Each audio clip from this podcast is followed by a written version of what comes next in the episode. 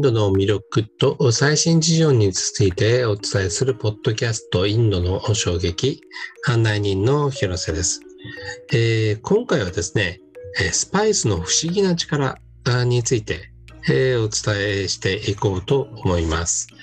えー、スパイスというとですね、あの、カレーを作る、あのね、えー、材料というか調味料の一つだと思われますけれども、えっ、と、この食べる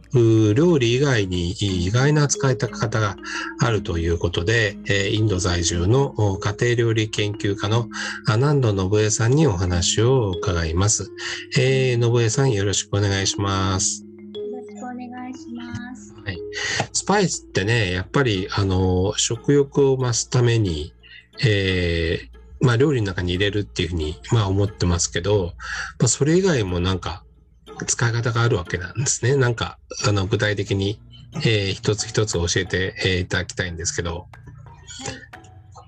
えっ、とですね、なんかスパイスやっぱりあの基本的にお腹の中の調子を良くしたり、うん、活性化したりするっていうことに使われるんですがなんかあの例えば家族で体調が悪いとあのなんだろうそのスパイスをねお薬のように使ったりするんですね。それはまあアーユルベーダの医学の観点から言あの考えるとそういうことになるんですけど、あのいろんな効能によっていろんな使い方があるんだなっていうのをそのインド人の友達とか家族からなんかよく聞いているし私もよく使ったりするので確かにね刺激があるからまあそう成分があるわけですから当然ねあの薬としても使えるでしょうし。ねあのうちの中にありますからね。そうですね。そう、うん。インドの家庭どこにいてもスパイスはどこにでもあるのであの昔はねやっぱりその何？すごく貴重なもので高価なものとして取引されてたっていうぐらいですから多分昔からそういうふうに使われてたと思うんですけど、えっとね、今日、えっと、ご紹介したいのは私あのたまに今はもうなんとなく体質改善されたような気がしてないんですけどあのガスがお腹に溜まってすごくあの本当にあの痛くてこう苦しむ時がよくあったんですね。うん、はい。ですね。ですね。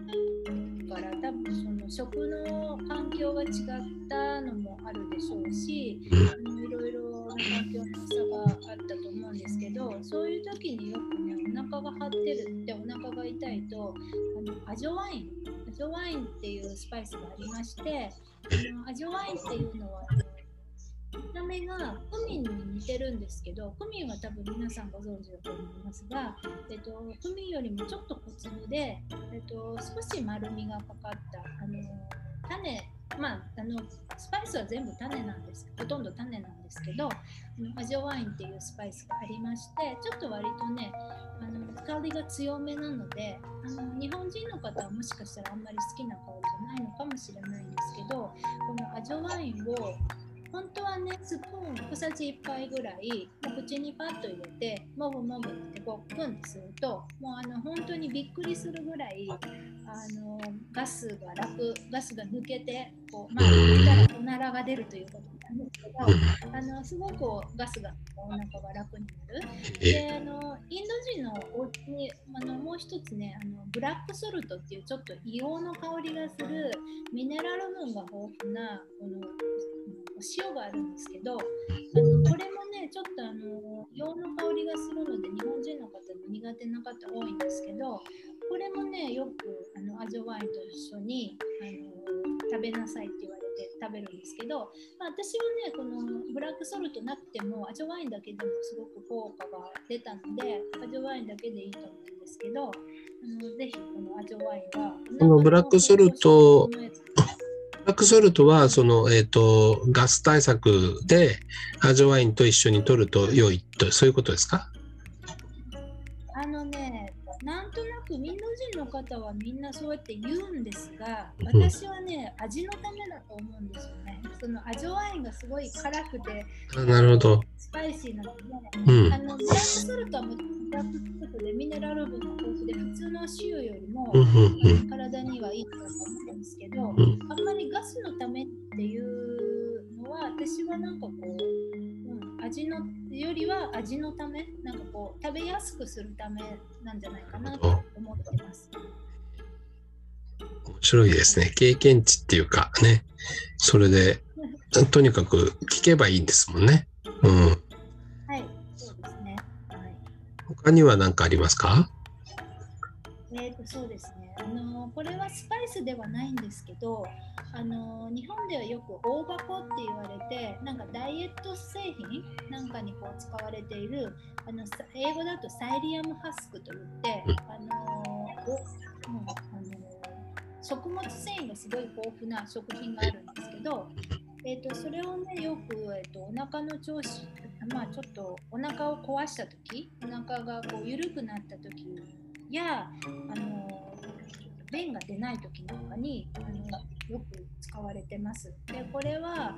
えー、とお水にお水水分が含むと途端にこうゼリー状になる性質があって、うん。これあのしばらくこう飲み物何でもジュースでもあの何でもいいんですけど水でも何でもいいんですけどあのそれに混ぜるとすぐにこうゼリー状になって固まってしまうので固まる前にサラサラっとこう口の口に急いで水分を、ま、水分に混ぜた時に急いであの口の中に入れて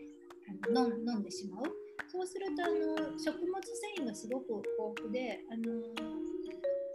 ななんていうかパサパサしているので多分胃の胃とか腸の中のあの水分の調整をしてくれるんですよね。であのお腹の中でちょっと膨らむのでそれであのあと緩くなったお腹のこの活動を止めるというかであのお薬じゃないので体にも害はないですしあのそうですね便が出ない時なんかもそれでこう押し出す押し出す力を使ってあの一緒にこう中のものを出してしまうっていう効果があるような気がします。でこれはあの普通にあのインドではどこのスーパーにも売ってますしお薬屋さんにももちろん売ってるんですけどあの日本でも売ってますのでいや、なんか、あの、ダイエット食品とかで、あの、こう、見たことありますよ。はい。えー、イインドでは何用として売られてるんですか？品としてですねであのそうなんだ。はい。うん。こういう成長剤の代わりとしてうん本当にこのこれもどこのインド人の家庭に行ってもあるとてもポピュラーなものでうん必ずねお腹を壊したっていうとあのサイリアムハスクこのインドではイサブゴールって呼んでるんですけどあのイサブゴール食べてますかってお医者さんアルベーダのお医者さんとかにもあの聞かれたりします。うん。なるほど刺激が、あの、ほどほどで、ね、あの、良さそうな、ま、まさにか家庭の医学みたいな、ね、感じがしますね。はいただあのね、えっと日本人の方なんか便秘気味な方が多いような気がするんですけど、あのー普段ねずっと便秘しててあの腸のね中がちょっとあの鈍感になってしまうんですよねあの便秘を繰り返してると。でその鈍感になった腸にはこの大箱は便秘薬としてはあんまり効かないような気がします。なのであのそうなんだ便秘うん、便秘気味な人はあの便秘気味な人はっていうかその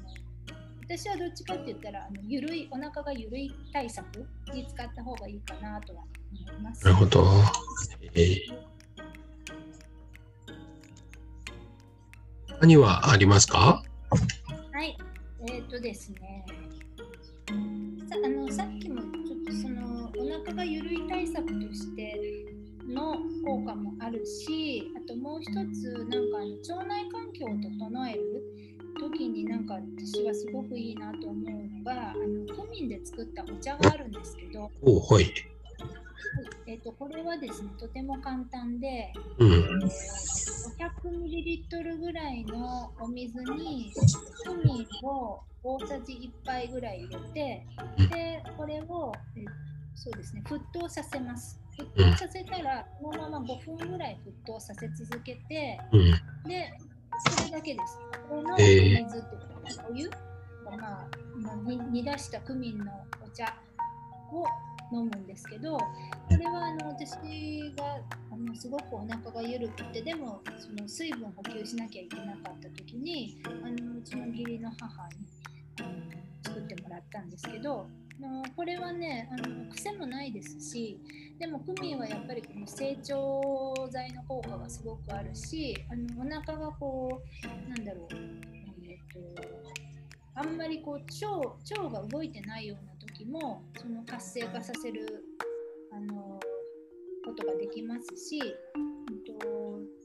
そうですね。そのまあ腸内環境を整えるってそれ以外の栄養素がちょっと入りにく入りやすくなるのであの腸の環境は本当に整えて整えておいた方がいいと思うんですけどそのクミンのお茶をあの毎1日かけてあのゆっくりこう飲んで飲んで私はこうあとさっき言ったあの大箱ですねそれと一緒にお薬を使わないで、うん、お腹の調子が悪かった時に治しました。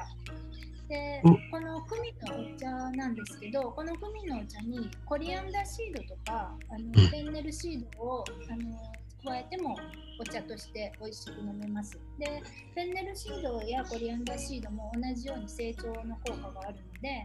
あのこれも中が緩い時とか、腸内環境を整えたい時にとても効果があるんじゃないかなと思います。なるほど。まあ、クミンもね、あの、フェンネルもコリアンダーも、あの、料理にね、使うものとしてあの、まあね、よく知られてるものですけど、そういう使い方もあるんですね。なんかその、えっ、ー、と、スパイスで言うと、他にもありますか？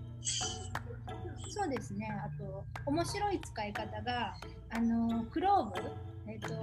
長寿ですね。日本語で言うと長寿。で、その、ちょっと、長寿って言ってわかるんですかね？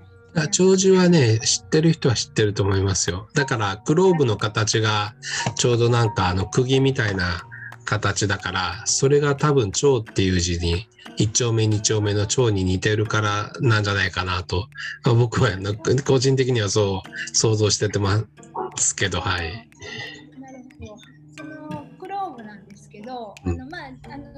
ぼみなんですよねあれね。つぼみをあの乾燥させたものなんですけどあのクローブクローブをあの歯が痛い時にその痛いところで噛むとその噛んだところがあのちょっとあのなんだろう。あのうなぎにかけるの何でしたっけ？山椒か。山椒はい、うん。山椒みたい。山椒のなんかもうちょっと強い感じのこうビリビリ感があるとか、うん、でその歯を歯が痛いところにこう挟んでちょっと噛んで噛んでいるとあのーそのそこがちょっとだけビリビリしてきて痛みが少しだけ収まるという。どう？ま麻痺させてくれるみたいな感じですねきっとね。となんか。噛み噛み心地の硬さもちょうど大きさもちょうどちょうどいいぐらいの感じですよねきっと。そうですね。うん。まあ、それもあるのか、まあ、きっとそういう効果があるんでしょうけどあのハーブを使った歯磨き粉ってインドにいっぱい出てまして。そうなんですか。そうその歯磨きハーブを使ったそのなんだろうその歯磨き粉には必ずクローブ入ってますね。そうなんだ。へえ、なるほど。いや、なんか、あの、いろいろあって面白かったですけど、あの、最後に、その、こう、そんないろいろなスパイスの、あの、使い方っていうのは、あの、えー、ど、どこで、あの、情報を仕入れ、えー、てるんですか？えっとですね、あの、ほとんど、ほとんどっていうか、まあ、そうですね、ほとんど、うちの義理の母が、うん、あの、今でも、まあ、うちの義理の母がもう80歳なんですけど、今でもなんかそのおじいそのおじいちゃんである義理の父ももうすでに大人である私の夫もその夫の兄弟ももう必ずお母さんにいまだに「あお腹壊しちゃったどうしよう」って言うとお母さんがこうあこれを食べなさいとかスパイスを台所から持ってくるでそれをなんかそのお母さんすごいなって思ってたんですけどよく見てたらインドの家庭全部そうなんですよね。でどこの家庭に行ってもなんかそのお母さんがそのうちの人の体調の管理をしてるっていうのをスパイスを使ってしてるのがとても面白いなと思ってなんでこれがなんかアイルベーダーその何千年の歴史とかって言われてますけどこの一般の家庭に伝わってるのがお母さんの口から口へこうみんなが伝えてるんだなっていうのをすごく感じてます。えーあの、インド在住のが長いあの家庭料理研究家の南藤信江さんにお話を伺いました。信江さん、今日ありがとうございました。ありがとうございました。